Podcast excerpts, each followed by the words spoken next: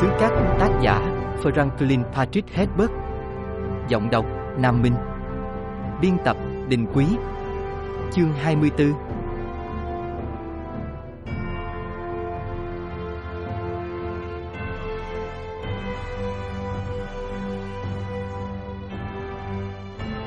Một lần cha nói với ta rằng lòng tôn trọng sự thật đang tiến gần tới chỗ trở thành nền tảng của mọi giáo lý. Không điều gì có thể hiện ra từ con số không, người nói. Đây là suy nghĩ thâm sâu, nếu người ta hiểu được sự thật có thể không ổn định đến thế nào. Trích đàm luận với Muad'Dib của công chúa Irulan.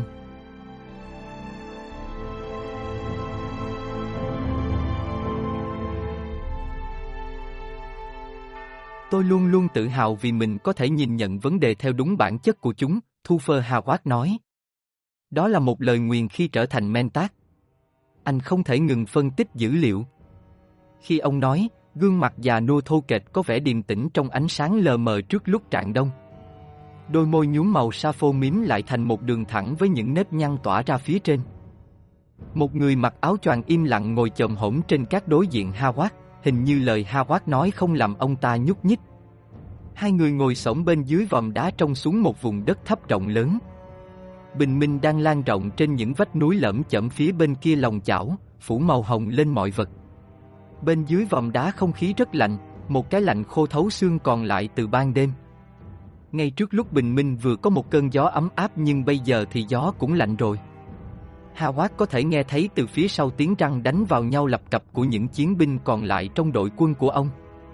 Người đàn ông ngồi xổm đối diện Hawat là một người Fremen đã vượt qua vùng đất thấp trong tia sáng đầu tiên của bình minh giả tạo, lướt nhanh trên cát, lẫn vào những đụng cát, gần như không để ai nhìn thấy chuyển động của ông ta.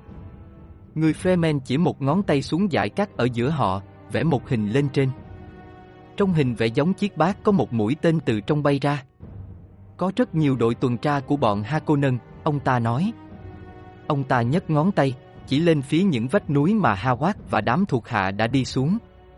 Hawat gật đầu. Rất nhiều đội tuần tra. Đúng thế. Nhưng ông vẫn không hiểu người Fremen này muốn gì, và việc này làm ông khổ sở. Người ta cho rằng sự huấn luyện Mentat trao cho một người khả năng hiểu rõ những động cơ. Đây là đêm tồi tệ nhất trong đời Hawat. Ông đang ở Simpo, một thị trấn đồn trú, một khu đệm cho thành phố thủ đô trước đây, Cát Thác, thì bắt đầu nhận được những bản báo cáo về cuộc tấn công. Đầu tiên, ông nghĩ đó là một cuộc đột kích. Bọn Harkonnen đang thử nghiệm. Nhưng báo cáo nối tiếp báo cáo, ngày càng dồn dập hơn. Hai quân đoàn đổ bộ vào Cát Thác. Năm quân đoàn, năm mươi lữ đoàn. Tấn công căn cứ chính của công tước tại Arrakeen. Một quân đoàn ở Asun, hai chiến đoàn ở Đá Vụn. Sau đó các báo cáo ngày càng chi tiết hơn, có quân Sardaukar giờ của hoàng đế trong lực lượng tấn công, có khả năng là hai quân đoàn Sardaukar. Và có thể thấy rõ bọn xâm lược biết chính xác phải gửi bao nhiêu quân đến đâu. Chính xác. Thật là tính toán như thần. Cơn thịnh nộ điên cuồng của Hawat đã dâng lên tới mức đe dọa chức năng ôn hòa của năng lực Mentat. Quy mô của cuộc tấn công giáng vào tâm trí ông như một cú đòn thô bạo giáng vào thể xác ông. Lúc này, trốn dưới một đống đá sa mạc, ông gật đầu với chính mình, quấn chặt chiếc áo choàng nát tương, bị chém rách tả tơi quanh mình như để né tránh những cái bóng lạnh lẽo. Quy mô của cuộc tấn công. Ông vẫn luôn cho rằng kẻ thù sẽ thuê ngắn hạn một chiếc tàu hàng của Hiệp hội để tiến hành những cuộc đột kích thăm dò. Đó là nước cờ thí tốt khá thông thường trong kiểu chiến tranh gia tộc với gia tộc này. Các tàu hàng đều đặn hạ và cất cánh trên Arrakis để vận chuyển hương dược cho gia tộc Autradix.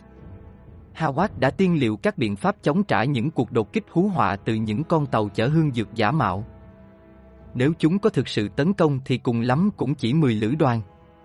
Nhưng đã có tới hơn hai nghìn tàu chiến hạ cánh xuống Arrakis ở lần thống kê cuối cùng, không chỉ có tàu hàng mà cả tàu chiến, tàu do thám, tàu thiết giáp, tàu nghiền, tàu chở quân, tàu trúc. Có nhiều hơn một trăm lữ đoàn, những mười quân đoàn. Toàn bộ thu nhập từ hương dược của Arrakis trong năm mươi năm có thể chỉ đủ để trả giá cho một sự liều lĩnh đến thế. Có thể lắm chứ. Ta đã đánh giá quá thấp những gì tên Nam Tước sẵn sàng bỏ ra cho cuộc tấn công, Hawat nghĩ. Ta đã làm công tước thất vọng. Lại còn chuyện tên phản bội nữa. ta sẽ sống đủ lâu để nhìn thấy mụ ta bị bóp cổ. Ông nghĩ, lẽ ra ta nên giết mụ phù thủy Bene Gesserit đó ngay khi có cơ hội. Trong tâm trí ông không còn gì nghi ngờ về danh tính kẻ phản bội, lệnh bà Jessica. Mụ ta khớp với tất cả những sự việc xảy ra. Gurney Halleck, thuộc hạ của ông, và một nhóm trong đội quân của ông ta vẫn an toàn cùng với những người bạn buôn lậu của chúng ta, người Fremen nói. Tốt. Vậy là Gurney sẽ thoát khỏi cái hành tinh địa ngục này. Chúng ta sẽ không chết hết. Hawat liếc đám thuộc hạ ở đằng sau. Mới đêm qua ông hãy còn ba trăm thuộc hạ giỏi nhất. Giờ thì số đó chỉ còn lại hai mươi người, một nửa bị thương. Lúc này vài người đã ngủ, người đứng, kẻ dựa vào vách đá, kẻ nằm gườn trên các dưới tảng đá. Chiếc tàu cuối cùng của họ, chiếc tàu họ đã sử dụng như thiết bị hiệu ứng đất chở những người bị thương, thì đã hỏng từ trước rạng đông. Họ đã cắt nó ra bằng súng laser rồi giấu các mảnh vỡ đi, sau đó thì lên đường đến nơi ẩn trốn tại rìa vùng trũng này. Hawat chỉ biết đại khái về vị trí của họ, cách Arrakeen khoảng hai trăm ki lô mét về phía đông nam. Những con đường giao thông chính giữa các cộng đồng sai ở tường trắng nằm đâu đó phía nam họ. Người Fremen đối diện Hawat lật mũ trùm đầu và mũ sa phục ra đằng sau để lộ mái tóc và chòm râu màu cát. Tóc ông ta chải hất ra sau, phô ra cái trán cao và hẹp. Ông ta có đôi mắt toàn màu xanh do chế độ ăn nhiều hương dược, đôi mắt khiến người đối diện khó đoán được suy nghĩ hay cảm xúc của ông ta. Một bên râu và ria mép bị vấy bẩn, tóc ở đó rối lại do sức ép của cái ống hứng cong từ các phích cắm mũi dẫn ra. Người đàn ông tháo các phích cắm, điều chỉnh lại. Ông ta xoa lên vết sẹo cạnh mũi. Nếu tối nay ông đi qua xin ở đây, người Fremen nói, ông không được dùng những tấm chắn bảo vệ. Có một chỗ nước trong bức tường, ông ta xoay người bằng gót chân, chỉ về phía nam. Ở đó, có các lộ thiên chảy xuống ép. Những tấm chắn bảo vệ sẽ thu hút một, ông ta ngập ngừng, con sâu cát. Bọn sâu cát không thường tới đây, nhưng cứ kích hoạt tấm chắn là sẽ có con mò đến. Ông ta nói sâu cát, Hawat nghĩ. Ông ta định nói về một điều khác. Là cái gì? Ông ta muốn nói gì với chúng ta? Hawat thở dài. Ông không thể nhớ nổi mình đã bao giờ mệt mỏi thế này chưa? Cơ bắp ông mệt lử đến nỗi những viên thuốc trợ lực cũng không thể làm chúng thư giãn. Lũ Sardaukar giờ đáng nguyền rủa. Với nỗi cay đắng tự buộc tội mình, ông đối mặt với ý nghĩ về những tên lính cuồng tín và sự phản bội của đế quốc mà bọn chúng là hiện thân. Cách đánh giá dữ liệu kiểu Mentat của ông nói với ông rằng ông chẳng có mấy cơ hội trưng những bằng chứng về sự phản bội này ra trước hội đồng cấp cao Landsraad, nơi công lý có thể được thực thi. Ông có muốn đến chỗ những người buôn lậu không? Người Fremen hỏi. Có thể đến đó sao? Đường đến đó rất dài. Người Fremen không thích nói từ không, một lần Idaho đã nói với ông như thế. Hawat nói, ông vẫn chưa cho tôi biết liệu người của ông có giúp được những người bị thương của tôi hay không. Họ bị thương. Lần nào cũng cái câu trả lời chết tiệt ấy. Chúng tôi biết họ bị thương. Hawat cáu kỉnh. Chuyện đó không? Yên lặng đi nào, ông bạn, người Fremen cảnh cáo. Những người bị thương của ông nói gì? Trong bọn họ, ai có thể nhận ra nhóm của ông thiếu nước không? Chúng ta không bàn về nước, Hawat nói. Chúng ta. Tôi không thể hiểu sự do dự của ông, người Fremen nói. Họ là bạn ông, thành viên trong nhóm của ông. Ông có nước không? Không đủ. Người Fremen chỉ vào quân phục của Hawat, làn da lộ ra dưới lớp áo. Ông bị mắc kẹt trong sai mà không mang theo sa phục. Ông phải đưa ra một quyết định nước, ông bạn ạ. À. Chúng tôi có thể thuê ông giúp không? Người Fremen nhún vai. Ông không có nước. Ông ta liếc nhóm người đằng sau Hawat. Ông sẽ dành cho tôi mấy người trong số người bị thương của ông. Hawat im lặng, nhìn ông ta chằm chằm. Là một Mentat, ông có thể thấy sự giao tiếp giữa họ thật lệch pha. Ở đây những âm thanh trong lời nói không được kết nối theo một thể thức bình thường. Tôi là Thufir Hawat, ông nói. Tôi có thể phát ngôn thay công tước. Bây giờ tôi sẽ đưa ra cam kết dành cho sự giúp đỡ của ông. Tôi muốn một hình thức giúp đỡ hạn chế, bảo tồn lực lượng của tôi chỉ cần trong khoảng thời gian đủ dài để tôi giết một kẻ phản bội, mụ ta nghĩ không ai báo thù mụ được. Ông muốn tôi đứng về phía ông trong một mối thù truyền kiếp. Cái mối thù truyền kiếp đó tôi sẽ tự tay xử lý, Tôi muốn được rảnh trách nhiệm với những người bị thương để có thể giải quyết chuyện này. Người Fremen giận dữ. Ông có thể chịu trách nhiệm về những người bị thương của mình như thế nào đây? Họ chịu trách nhiệm về chính mình. Chúng ta đang bàn về chuyện nước, Thufir Hawat. Phải chăng ông muốn tôi miễn cho ông việc tự mình quyết định? Người đàn ông đặt tay lên vũ khí giấu dưới áo choàng. Hawat căng thẳng, băn khoăn, có sự phản bội nào ở đây không? Ông sợ gì? Người Fremen hỏi. Bọn người này và cái tính thẳng thắn đến mức khiến người ta phải bối rối của họ. Hawat nói thận trọng, người ta treo giải thưởng cho cái đầu của tôi. Ái cha cha. Người Fremen bỏ tay ra khỏi vũ khí. Ông nghĩ chúng tôi có sự tham nhũng của đế quốc La Mã phương Đông. Ông không hiểu chúng tôi. Bọn Harkonnen không có đủ nước để mua dù chỉ một đứa bé nhỏ nhất của chúng tôi đâu. Nhưng bọn chúng có tiền thuê hiệp hội vận chuyển hơn hai nghìn tàu chiến, Hawat nghĩ. Và cái mức giá đó vẫn làm ông choáng váng. Cả hai chúng ta đều chiến đấu chống bọn Harkonnen, Hawat nói. Chẳng lẽ chúng ta không nên chia sẻ những vấn đề và cách giải quyết vấn đề đang tranh luận sao? Chúng ta đang chia sẻ đây, người Fremen nói. Tôi vừa trông thấy ông đánh nhau với bọn Harkonnen. Ông giỏi lắm. Có nhiều lúc tôi sẽ rất cảm kích nếu có được cánh tay của ông ở bên cạnh. Hãy nói cánh tay của tôi có thể giúp ông ở đâu, Hawat nói. Ai biết được, người Fremen hỏi. Quân đội Harkonnen có mặt khắp nơi. Nhưng ông vẫn chưa đưa ra quyết định nước hoặc trao nó cho những người bị thương. Ta phải thận trọng, Hawat tự nhủ. Ở đây có điều gì đó ta chưa hiểu. Hawat nói, ông sẽ chỉ cho tôi con đường của ông, con đường Arrakeen chứ. Suy nghĩ của người lạ, người Fremen nói, giọng toát lên vẻ chế nhạo. Ông ta chỉ về phía tây bắc bên kia đỉnh núi. Tối qua chúng tôi đã theo dõi ông đi qua vùng cát. Ông ta hạ cánh tay xuống. Ông để quân của mình đi trên bề mặt trơn trượt của những đụng cát. Thật tệ. Ông không có sa phục, không có nước. Ông sẽ không trụ lâu được. Tới những con đường ở Arrakis không dễ dàng, Hawat nói. Đúng thế. Nhưng chúng ta vừa giết bọn Harkonnen. Ông làm gì với những người bị thương của mình? Hawat hỏi. Chẳng lẽ một người không biết khi nào anh ta đáng được cứu ư? Người Fremen hỏi. Những người bị thương của ông biết ông không có nước. Ông ta nghiêng đầu, ngước sang một bên nhìn chết vào Hawat. Rõ ràng đây là thời điểm ra quyết định nước. Cả những người bị thương lẫn người không bị thương phải hướng về tương lai cả nhóm. Tương lai cả nhóm, Hawat nghĩ. Nhóm người Autradix. Có một ý nghĩa ở trong đó. Ông buộc mình hỏi câu hỏi mà ông đang trốn tránh. Ông có tin gì về công tước hay con trai ngài không? Đôi mắt màu xanh trong màu xanh nhìn chằm chằm vào Hawat. Tin gì? Số phận của họ. Hawat cáu kỉnh. Mọi người đều chung một số phận, người Fremen nói. Người ta nói công tước của ông đã tiếp nhận số phận ngài. Còn Lisan Ungaev, con trai ngài thì nằm trong tay Lai. Lai không nói gì cả. Ta đã biết câu trả lời mà không cần hỏi, Hawat nghĩ. Ông liếc đám thuộc hạ ở phía sau. Lúc này tất cả bọn họ đều thức. Họ đã lắng nghe.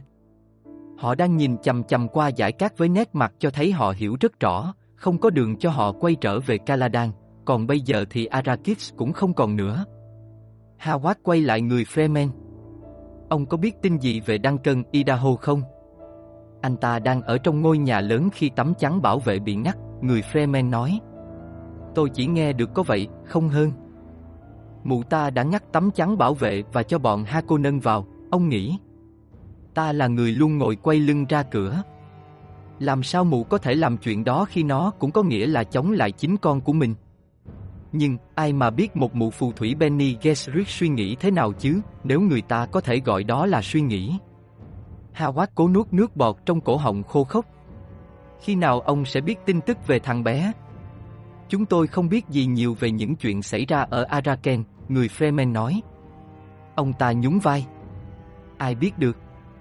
Ông có cách nào tìm ra không? Có thể.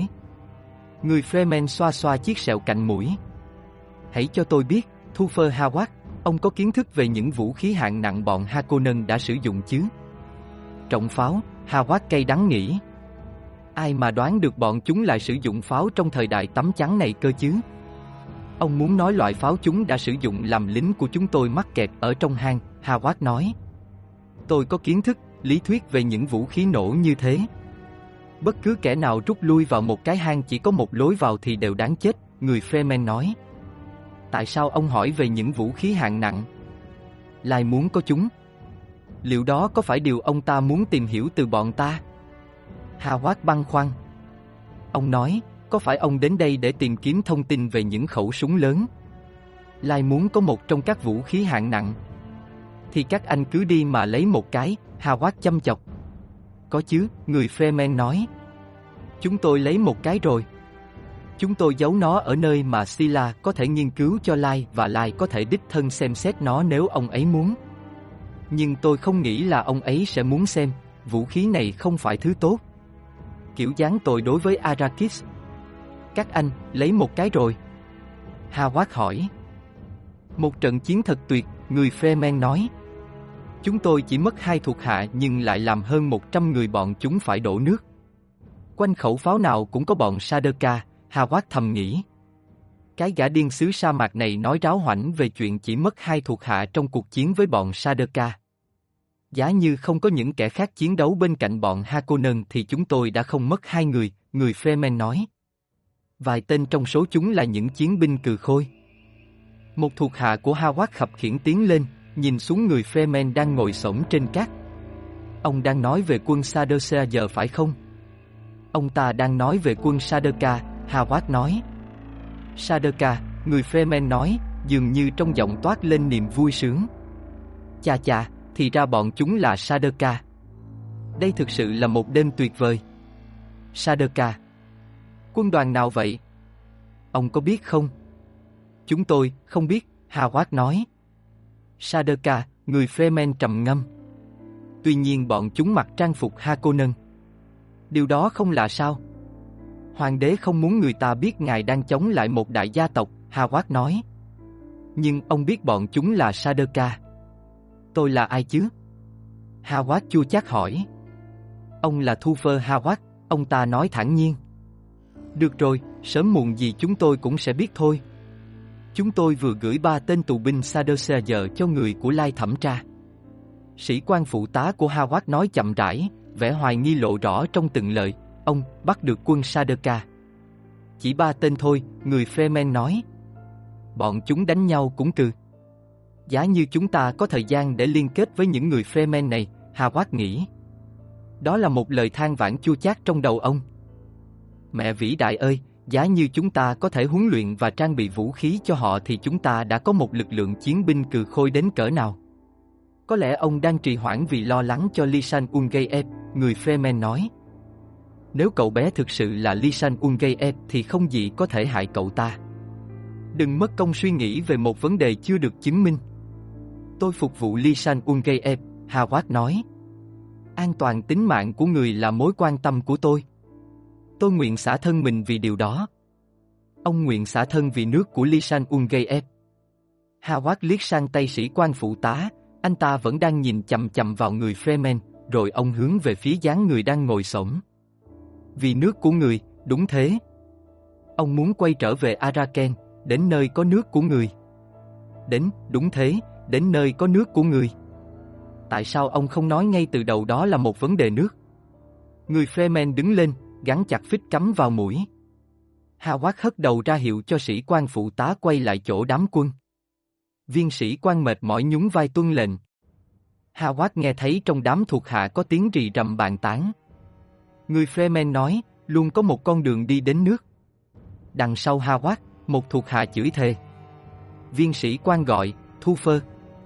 Aki chết rồi. Người Fremen đặt một nắm tay lên tai. Giao kèo nước.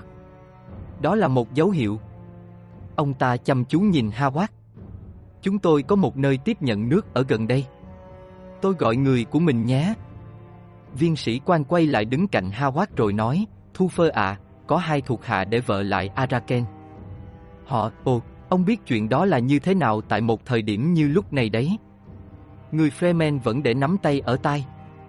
Đây có phải một dao kèo nước không Thufir Hawat? Ông ta hỏi. Đầu óc Hawat làm việc liên tục như đang chạy đua. Lúc này ông đã cảm nhận được cái ngụ ý trong lời nói của người Fremen, nhưng ông sợ đám thuộc hạ mệt mỏi đứng dưới vòm đá sẽ phản ứng khi họ hiểu ra ngụ ý này. Một dao kèo nước, Hawat nói. Hãy để người của chúng tôi tham gia, người Fremen nói, hạ thấp nắm tay xuống. Như thể đó là một tín hiệu, có bốn người vừa trượt vừa thả người xuống từ những tảng đá phía trên đầu họ. Họ lao xuống dưới vòm đá, cùng người chết vào một chiếc áo choàng rộng thùng thình, kéo anh ta lên rồi bắt đầu vác cái xác chạy dọc theo bức tường đá về bên phải. Bụi cuốn mù mịt theo những bước chạy của họ. Sự việc kết thúc trước khi đám thuộc hạ mệt mỏi của Hawat kịp trấn tĩnh. Nhóm người đó chạy một vòng trên vách đá, mang theo cái xác thõng xuống như cái bao bọc trong chiếc áo choàng. Một thuộc hạ của Hawat kêu lên, bọn họ mang Aki đi đâu thế? Anh ta. Họ mang anh ta đi chôn, Hawat nói. Người Fremen không chôn người chết, anh ta quát lên. Đừng có cố lừa bịp chúng tôi, Thufir. Chúng tôi biết họ đang làm cái gì.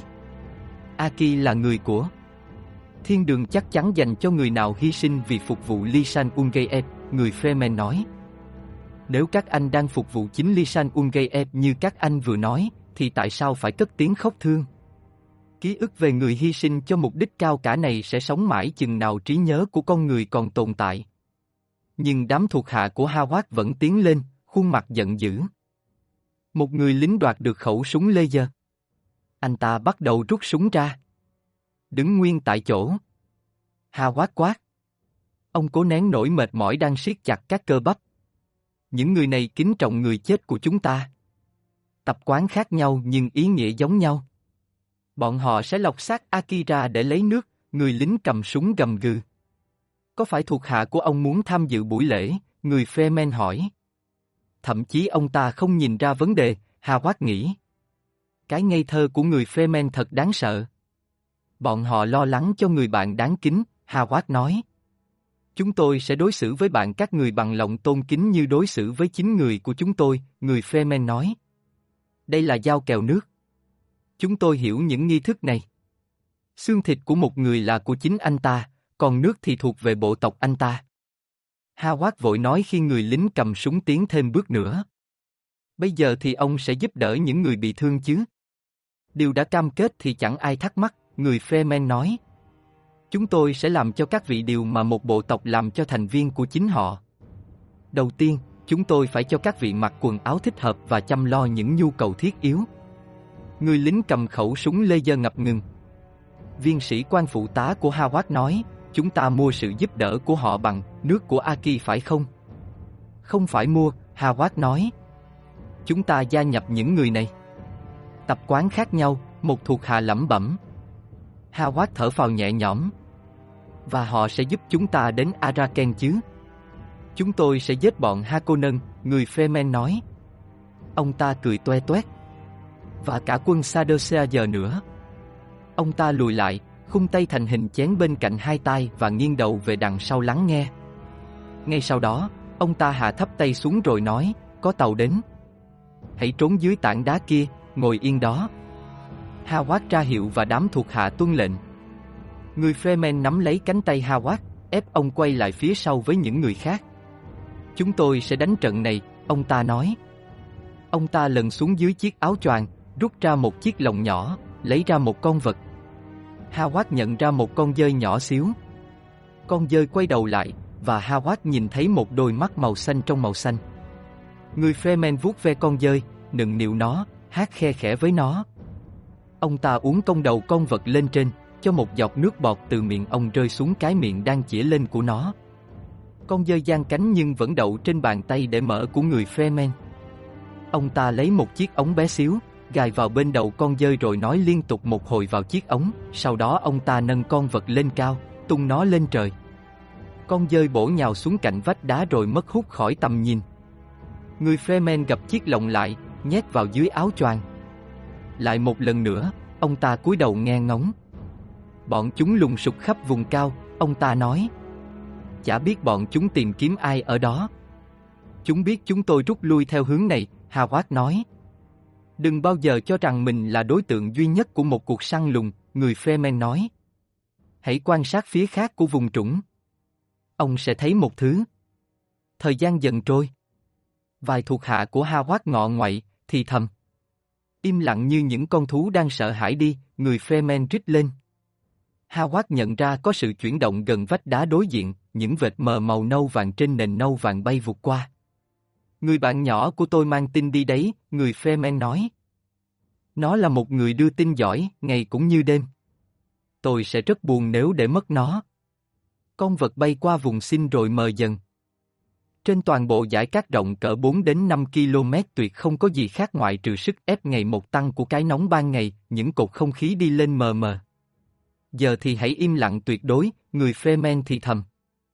Một hàng người hiện ra từ một kẽ nứt trong vách đá đối diện, lê bước tiến thẳng ngang qua Xin. Với Hawat, họ có vẻ là người Fremen, nhưng là một nhóm người vụng về đến kỳ quặc. Ông đếm được sáu người nặng nề lê bước trên những đụn cát. Có tiếng kêu túc túc của cánh tàu chim vọng từ trên cao phía bên phải nhóm Hawat. Con tàu bay đến bức tường đá bên trên họ, một con tàu của gia tộc Autradix được trang trí màu sắc chiến trận Harkonnen. Con tàu bổ nhào về phía toán người đang đi qua Xin. Toán người đứng lại trên đỉnh một đụn cát, vẫy tay. Con tàu lượn một vòng trên đầu họ theo một đường cong hẹp, rồi quay lại bãi đáp phủ bụi ở phía trước đám người Fremen. Từ con tàu có năm người đi xuống, và Hawat nhìn thấy ánh lấp lánh mờ mờ ngăn bụi của những tấm chắn bảo vệ, và, dựa vào cách di chuyển của họ, cái vẻ thiện chiến rắn đanh của quân Sardaukar. Cha cha! Bọn chúng dùng những tấm chắn ngu ngốc, người Fremen bên cạnh Hawat khẽ nói bằng giọng giận dữ. Ông ta liếc về phía bức tường trơ trụi phía nam Xin. Bọn chúng là Sardaukar, Hawat thì thầm. Tốt! Bọn Sardaukar dàn thành hàng rào nửa vòng tròn, tiến đến gần nhóm người Fremen đang đứng đợi. Ánh mặt trời lấp lánh trên những thanh kiếm bọn chúng cầm lăm lăm trên tay. Đám người Fremen đứng sát bên nhau, nhìn bề ngoài có vẻ thờ ơ. Bất ngờ, một toán người Fremen đội cát trồi dậy xung quanh hai nhóm. Họ tiến lại phía chiếc tàu, sau đó thì vào trong tàu. Nơi nhóm Fremen và quân Sardaukar gặp nhau tại đỉnh đụn cát, các bụi tung lên mù mịt che khuất phần nào cuộc giao tranh dữ dội. Ngay sau đó, bụi lắng xuống. Chỉ có người Fremen vẫn còn đứng. Bọn chúng chỉ để lại ba người trên tàu, người Fremen bên cạnh Hawat nói. Thật là may. Tôi không nghĩ là chúng tôi phải làm hỏng con tàu trong khi chiếm lấy nó. Đằng sau Hawat, một thuộc hạ thì thầm, những tên đó là Sardaukar. Ông có để ý thấy chúng đánh nhau cứ thế nào không? Người Fremen hỏi. Hawat hít một hơi sâu. Ông ngửi thấy mùi bụi bị thiêu đốt xung quanh mình, cảm thấy sức nóng, độ khô hanh. Bằng một giọng nói cũng khô như thế, ông nói, đúng thế. Quả thực bọn chúng chiến đấu rất cừ. Con tàu bị người Fremen chiếm vỗ cánh mềm mại như chim, vừa nâng mình thẳng lên trên vừa gập cánh vào rồi bay vút về phía nam. Thì ra những người Fremen này cũng điều khiển được tàu, Hawat nghĩ. Trên đụng cát phía xa, một người Fremen vẫy một mảnh vải hình vuông màu xanh, một lần, hai lần. Chúng đến nửa đấy, người Fremen bên cạnh Hawat quát. Hãy sẵn sàng. Tôi cứ hy vọng chúng ta sẽ ra khỏi đây mà không có thêm phiền phức nào nữa. Phiền phức? Hawat nghĩ. Ông thấy ở phía tây có thêm hai con tàu nữa từ trên cao bổ nhào xuống một vùng cát nơi đột nhiên không còn bóng dáng người Fremen nào nữa. Chỉ còn tám mảng màu xanh, tám thi thể lính Sardaukar mặc trang phục Harkonnen vẫn nằm lại trên khung cảnh khốc liệt đó. Một con tàu khác lướt đi trên bức tường đá bên trên Hawat. Ông thình lình hít vào một hơi khi thấy con tàu, một tàu chở quân lớn.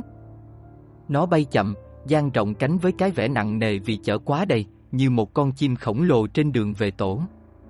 Ở đằng xa, một tia sáng của súng laser có hình ngón tay màu đỏ tía bật ra từ một trong các con tàu đang bổ xuống. Nó quất ngang mặt cát, làm hằn lên một làn bụi rõ mồn một. Lũ hèn,